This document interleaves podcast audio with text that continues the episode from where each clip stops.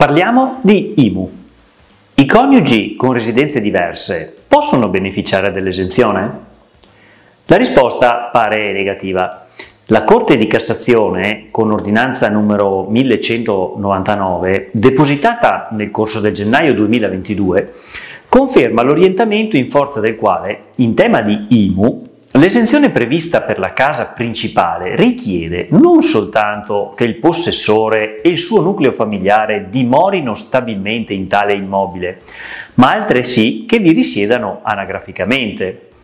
Viene affermato, pertanto, che in caso di residenze diverse per immobili siti nello stesso comune, le agevolazioni per l'abitazione principale e per le relative pertinenze in relazione al nucleo familiare si applicano per un solo immobile.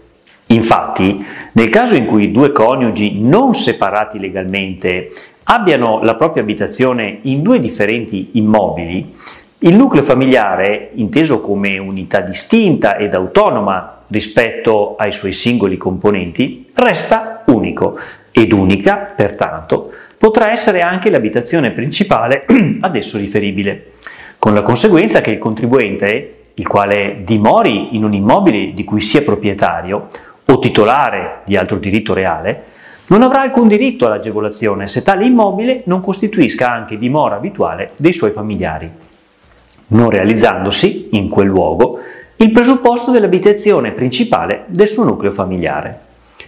La nozione di abitazione principale postula, pertanto, l'unicità dell'immobile e richiede la stabile dimora. Viene aggiunto che non possono coesistere due abitazioni principali riferite a ciascun coniuge, sia nell'ambito dello stesso comune o di comuni diversi. Ce lo ricorda la sentenza della Cassazione con l'ordinanza numero 17408 del 2021.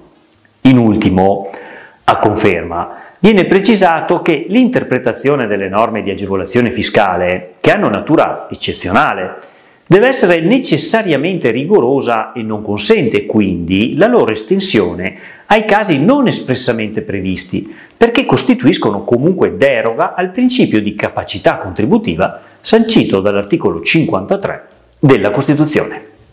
Si conclude così questa pillola patrimoniale. Se avete bisogno di un approfondimento, non esitate a contattarci.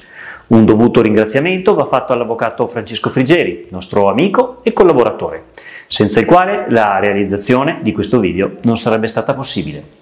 Sono Marco Casanova, cofondatore del team Casanova Valente. Seguici sui social e su www.teamcasanovavalente.com.